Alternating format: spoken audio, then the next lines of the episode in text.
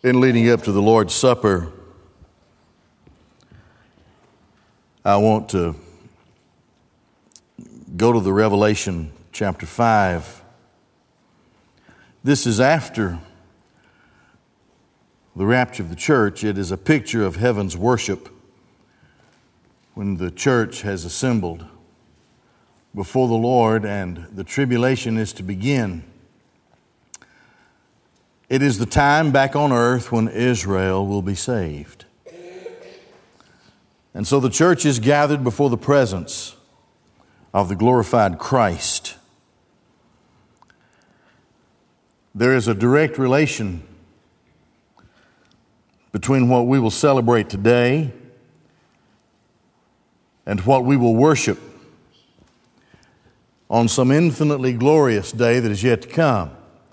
It is described in the Revelation chapter 5. I'm going to just take it from the Greek text, if you please. So as you read your Bible, it might be slightly different. And I saw on the right hand of the one, masculine singer, of him it could be, of the one sitting upon the throne, a scroll, having been written That's in the perfect, it's a participle, it's in the perfect middle. Perfect tense, middle voice, in participle form. That's important to the text. Let me explain it. If it's in the perfect tense, that means that it is a reference to an action that was completed in time past at a specific point in time with results that continue into the future and results that in this case are permanent. So this, this scroll has been written since the foundation of the world, and it will have results that will never stop. So here is the scroll, the right hand of the one sitting, of him sitting upon the throne, a scroll having been written on the inside and on the back, having been sealed, same thing. A participle, you know, is, an, is a verb that serves as an adjective. It modifies or describes a noun, which is the scroll, in some cases, in some cases, the lamb. All right having been sealed with seven seals. A scroll.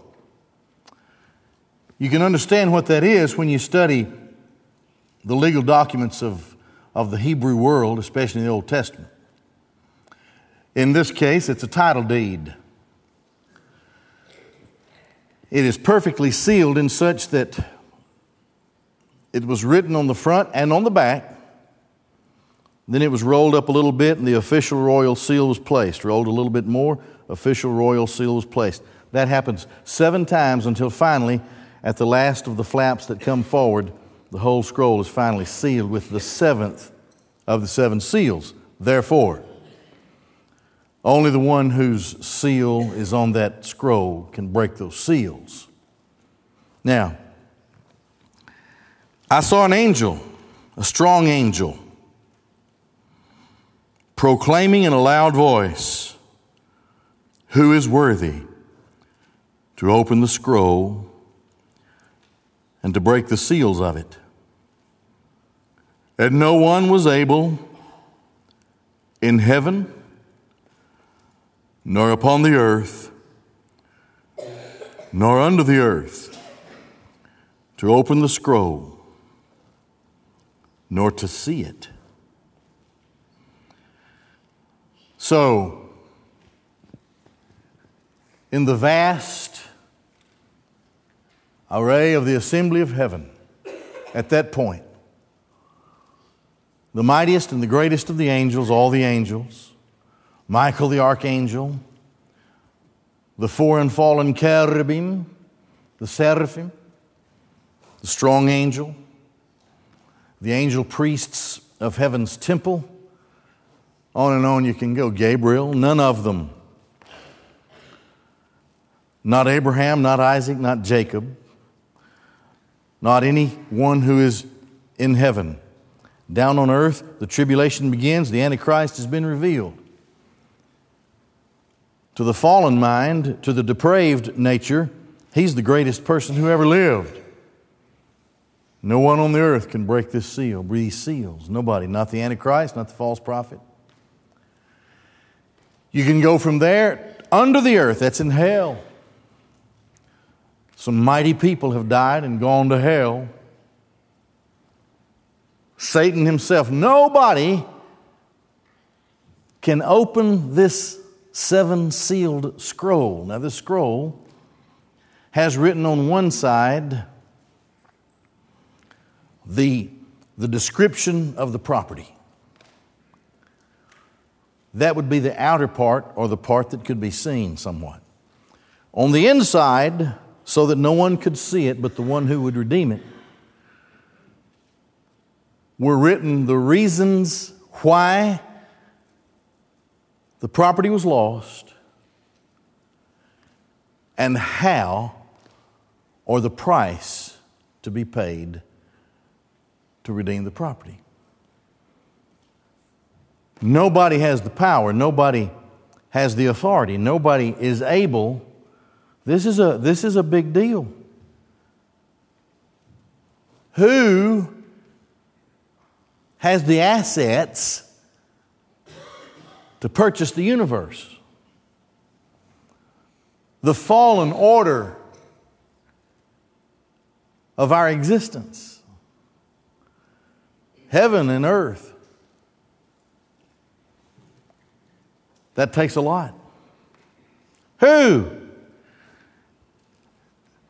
On earth, they are plunging into tribulation, suffering for the saints, horrific events beginning that will increase exponentially until the end of the seven years. Who can take us out of this and buy it back? All of the problems and sin and flaws, horrors of the present state. Who can do it? Nobody in heaven, on earth, or under the earth to open it, nor even to see it, to behold it, blepen, to see it, to understand it. So John says, And I was weeping loudly because no one was found worthy to open the scroll nor to see it. And one of the elders says to me, Do not weep. Look, the lion of the tribe of Judah has overcome, the root of David to open the scroll and the seven seals of it. He is the root and the fruit of David. He is here initially introduced as the lion. There is an imagery here that is unimaginable, and I long to see it. The first imagery, the one upon the throne, the one who comes out from the throne has a lion like appearance. But it continues. And I saw in the midst of the throne and of the four living creatures, those are the four fallen cherubim. There were five originally, one of them fell. His name is Satan. He was their captain. He was a great and mighty creature till sin was found in him. Ezekiel 28. And in the midst of the elders, a lamb, standing as having been slain, having seven horns. The, the image of a horn in the Bible is of might or strength. Seven is the number of plenitude or completeness. All powerful, and seven eyes, which speaks of wisdom and intelligence, complete wisdom and intelligence, which are the seven spirits of God. The sevenfold spirit is described in Isaiah 11. I won't go into that, but it's the completeness of the work of the Holy Spirit, who in a divine way provides information to the lion who is the lamb having been slain. Having been sent out into all the earth. And he came and took it. Who came and took it? The lamb as having been slain. Who came forth as the lion and morphed in the presence of all of heaven from the mighty lion into the appearance of, though alive, yet appearing to have been slain. The Lamb.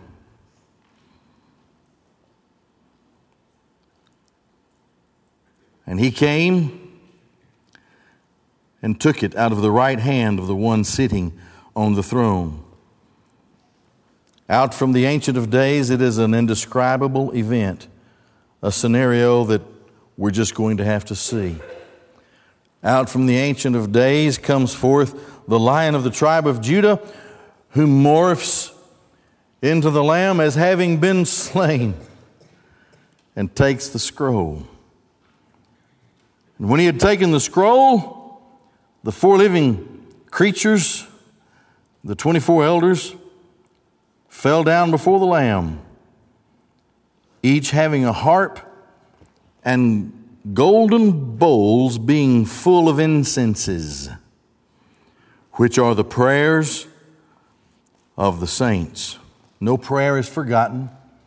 Every prayer is received, filtered through the precious presence of the Holy Spirit, carefully laid into these bowls of incense as a sweet smelling savor into the presence of God. Everything that you ever ask for in accord with the will of the Father is there. And they're singing a new song, saying, You are worthy to take the scroll and to open the seals of it because you were slain and you purchased to God by your blood out of every tribe and tongue and people and nation, and you have made them to our God a kingdom and priests. They will reign upon the earth. I mentioned earlier about the scroll having been written, and I gave to you the breakdown of of the grammar. Because what it teaches us and what we have learned here with the language in, in you purchased, it's in the aorist tense, which means it's, it's, a, it's like a snapshot that's always there. It means then that when the Bible says that the Lamb was slain from before the foundation of the world, a payment has been planned to give ownership to its proper owner, to be paid for by the only one who could pay it, who could pay this debt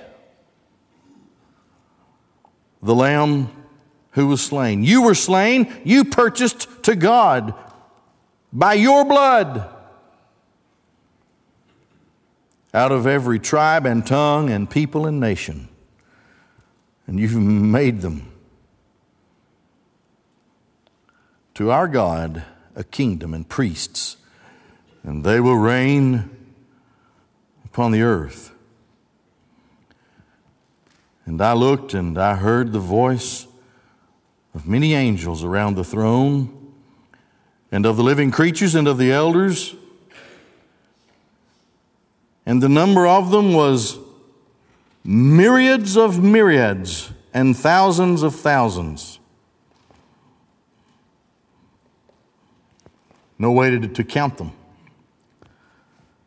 Saying in a loud voice, Worthy is the Lamb, having been slain. That's the same grammar in the perfect tense. In the past, with continuing results. In the middle voice means that the subject initiates the action and also participates in the results. Can you appreciate that? In that sense, the Lamb initiates his own slaying and participates in the results of it, such that our resurrected Lord, the Lion of the tribe of Judah, who steps out and morphs into the Lamb as having been slain, is declared to be the one who by his blood has purchased us.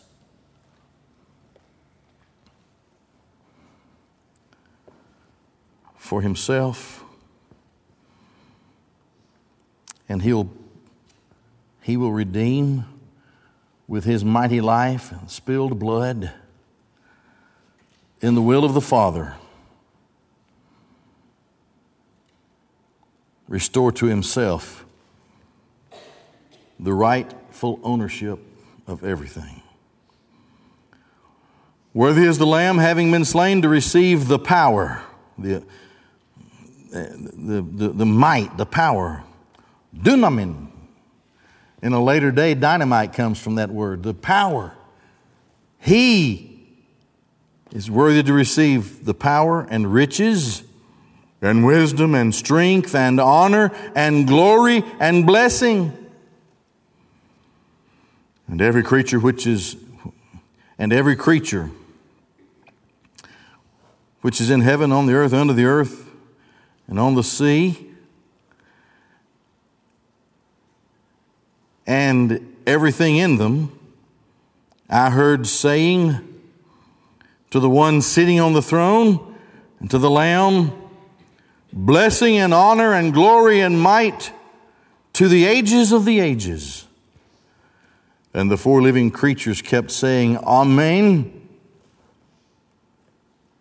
And the elders fell down and worshiped. Now, they had already fallen down once. So they, they collapsed into a kneeling position with their heads down and then after the great proclamation, they just prostrate, the, they, they just lay themselves out in the presence of the mighty lion of the tribe of Judah, who to show us his love morphs into a lamb as having been slain, so that we can yet still more fully and completely understand what God has done for us in giving to us all that He has promised as His own. They fell down and worshiped.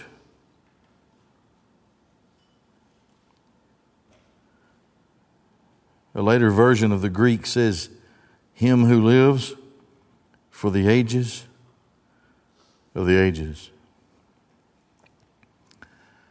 We're here today